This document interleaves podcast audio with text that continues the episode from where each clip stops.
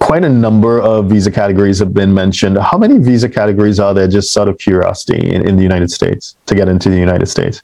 Yeah, you know, if you take every single type of visa category, I believe that there's more than 160 or something Wow. like that with, with the variation. So there, I mean, there's basically a category for almost everything.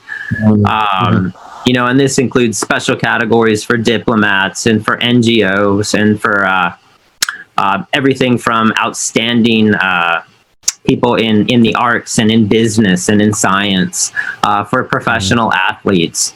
Uh, so, um, you know, a, there's something for everyone for sure. Okay, great.